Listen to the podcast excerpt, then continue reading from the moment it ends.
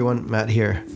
Uh, so, I mentioned a couple weeks ago in the intro to the Ashes episode uh, that War Machine is going to increasingly center on uh, radical theology, though, though not being limited to it. Uh, in fact, I, I, guess I'll just mention this now. Uh, we have some upcoming interviews that I'm, I'm really excited about. We're going to be talking to Ed Simon about his recently published book on demonology. It's titled Pandemonium, and it's fucking gorgeous. Like, if you like books, you should just go and get one right now. Um, it's funny. The other day, Justin and I were were talking about it, and we probably got too excited about the uh, the quality of the paper. Um, it, it's very good paper. we all have our fetishes, right? Um, and then the following week, we're going to talk to Andrew McLuhan, who's the grandson of the legendary Marshall McLuhan. Uh, not too long back, he started the McLuhan Institute. So we're going to talk to him about uh, what it means to inherit that legacy and some ideas that are central to McLuhan's work as well, I'm sure. Uh, back to the radical theology stuff. The guest for this month's Scholar Seminar, which happened last night incidentally, was War Machine's very own Petra Carlsson, who gave a really interesting talk on the topic of activist art and radical theology. Besides the monthly Scholar Seminars, one of the benefits, well, there are several, but one of them at the acolyte level is access to mid month mini lectures on whatever the topic happens to be for that month. Uh, this month, we decided to unlock that content just to give folks a sense for you know what it's all about. And Justin suggested that we publish that here, so that's what you're going to hear next. So here's the short talk I gave, which was, uh, as I say in the talk, really meant to just kind of tee up the topic of the Scholar Seminar with Petra. All right, peace.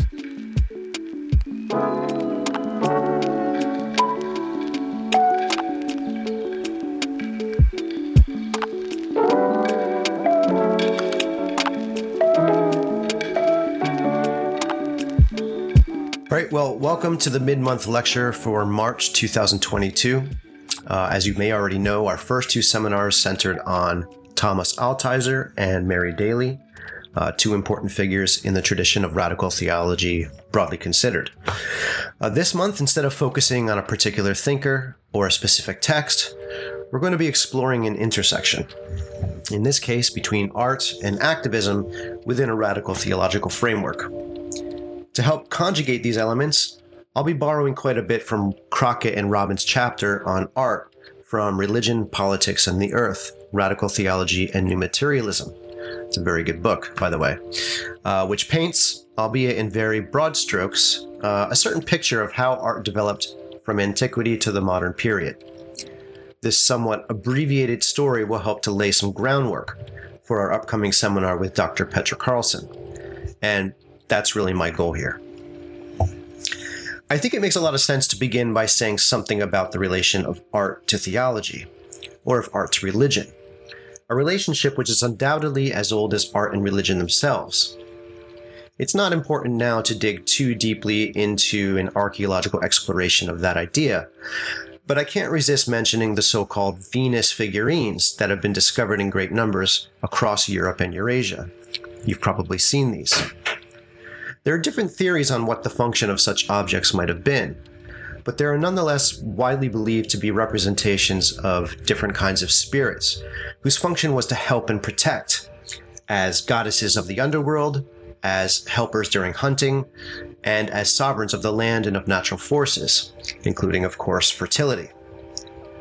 Most, I believe, are also familiar with the animalistic features of the Upper Paleolithic period, famous cave paintings and so on, which were, among other things, almost certainly manifestations of a more animate and animalistic religious scene, if one wants to call it that. Already here we're confronted with the materiality of religion as art, or artifacts, residues of culture shaped by religious imagination. At the same time, we might consider the possibility of a mutual determinability, whereby culture and social imagination are shaped through acts of artistic production. Uh, I'll touch a little bit more on this later. So, at this point in history, uh, or rather prehistory, any strict differentiation between art, magic, and religion would not yet have been realized. It's only much later, in the mutual formation of art and religion as discrete forms, that art will come not only to represent religious ideas, but it will be the formal and politically sanctioned rituals of religion that produce the masterpieces emblematic of those cultures. Eventually, the production of art becomes largely indissociable and a near direct expression of a religio political edifice animated by the age old desire for power and dominance, mastery and transcendence. It's worth noting the distinction that was eventually established between magic and art is itself an artifice, a tenuous one that required a deliberate means of control so as to prevent the unruly powers of creation, which is to say chaos, from disseminating too widely. By the time language entered history, its masters were already priests and sorcerers, coordinating the multiplicity of sacred realms with that of sacred rites. As Horkheimer and Adorno explain in the concept of enlightenment, art and magic share the postulation of a self contained sphere removed from the context of profane existence, within which special laws prevail. Just as the sorcerer begins the ceremony by marking out from its surroundings the place in which the sacred forces are to come into play, each work of art is closed off from reality by its own circumference. Thus, the very renunciation of external effects by which art is distinguished from magical sympathy, binds art only more deeply to the heritage of magic. In this relation, either disavowed or simply forgotten, nevertheless necessitates the political capture of elemental power in art, expressed in religious forms. And on it went for quite a long while in the Western world. Art labored in the service of religion until the European Enlightenment, when philosophers and scientists began thinking of God as a great designer, whose creation operated according to universal natural laws of reason.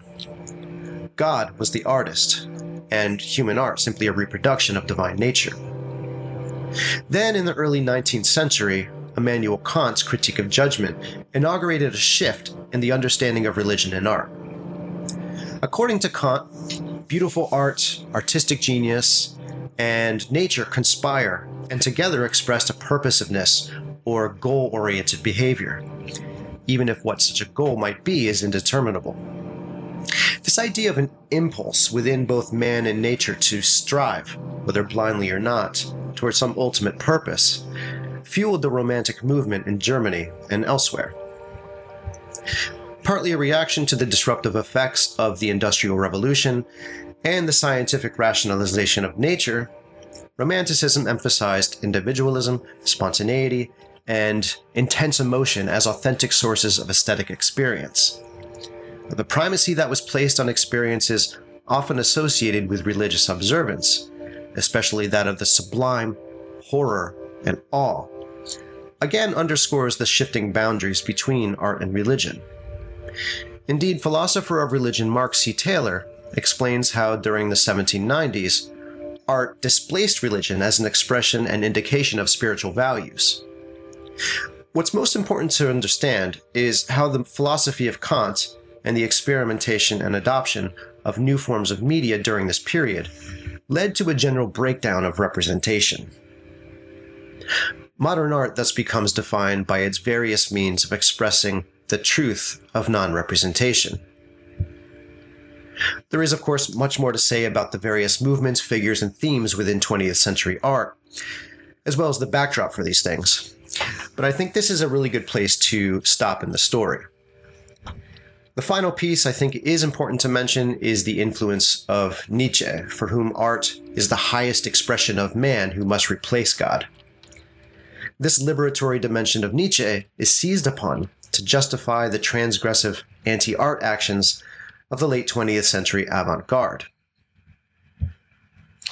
So, so far, the story I've been telling has been largely archaeological and descriptive. But I'd like to finish with a very modest and tentative attempt at something constructive.